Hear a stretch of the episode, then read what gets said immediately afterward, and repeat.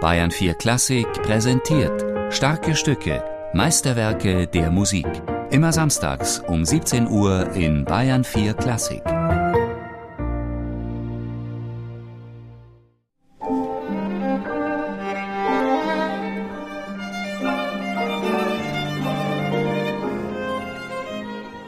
Es gibt die ja, verschwommene Emotionalität des ersten Satzes, wo alles wie mit so einem Weichzeichner die Konturen verwischt werden. Das ist herrlich und eigentlich für mich in der Geigenliteratur einzigartig. Das ist so eine besondere Sonate, die Debussy-Sonate. Jeder Ton ist so richtig und so wichtig und so französisch. Voll innovativer Klangfarben und harmonischer Mehrdeutigkeiten sind in diesem Werk Violine und Klavier als Kontraste gegeneinander gesetzt. In ihrer Polarität finden sie aber immer wieder zueinander und klingen dabei mal nostalgisch traurig, mal verspielt heiter. Sechs Sonaten für unterschiedlichste Besetzungen hatte er schreiben wollen. Sein Krebsleiden hinderte ihn jedoch daran, mehr als drei dieser kammermusikalischen instrumentalen Wechselspiele zu komponieren. Es entstanden eine Sonate für Violoncello und Klavier, eine zweite für Flöte, Viola und Harfe sowie die dreisätzige Sonate für Violine und Klavier.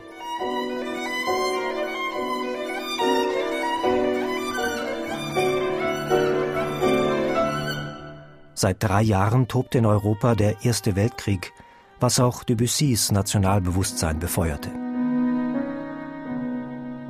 Er schreibt ja auch bei dem Erstdruck äh, Claude Debussy, die Sonate eben für Klavier und Violine, Musicien français. Also das ist ihm ganz wichtig. Ich bin ein französischer Künstler. Ich setze mich ab von den übermächtigen Deutschen da drüben, die denken, sie wissen Bescheid über Musik. Ich bin ein französischer Künstler. Ich stehe dazu und ich mache mein ganz eigenes Ding. Dennoch lassen sich Einflüsse anderer Kulturen und Nationen in der Sonate finden. Anklänge an Sinti- und Roma-Musik etwa.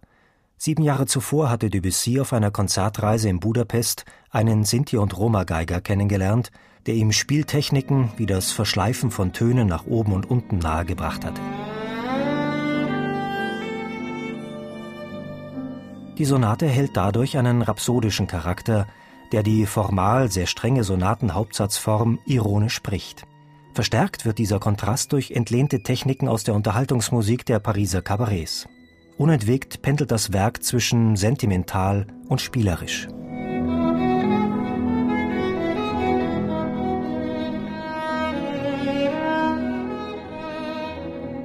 Was ich bei dieser Sonate so faszinierend finde, ist, dass sie so viele Charaktere hat. Also es gibt dieses, wo er schreibt, Fantastik, also dieses im wahrsten Sinne des Wortes fantastisch, ja, dass das auch mit der Fantasie noch etwas zu tun hat. Im zweiten Satz ganz frei, überschwänglich und dann geht das in ein ganz strenges Metrum, dieses wo es so streng ist, wie man sich gar nicht vorstellen kann von einem Franzosen. Das würde man ja eher der deutschen Musik zurechnen, ja. Und das ist so charmant und so sanft und zart. Dann gibt es die Brillanz des letzten Satzes.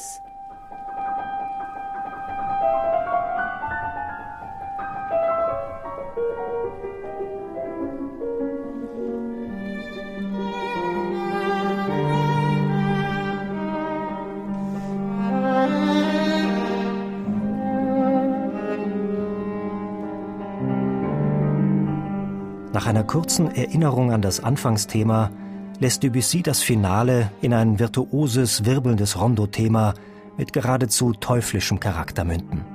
Trauen Sie keinem Stück, das im freien Himmelsflug zu schweben scheint.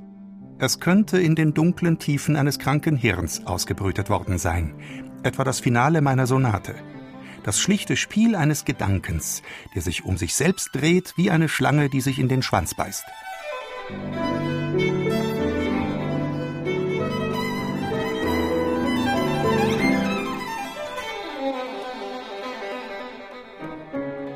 Es ist einfach ein perfektes Werk meines Erachtens. Da ist nichts Überflüssiges, da ist nichts Falsches, da ist nichts, was man gewollt hätte, aber nicht richtig rüberbringt. Da muss man als Künstler auch nicht helfen. Im Gegenteil, man muss arbeiten, um dorthin hochzukommen. Das ist wirklich ein Werk, wo wir versuchen, so hoch zu kommen, dass wir dieses Stück berühren dürfen.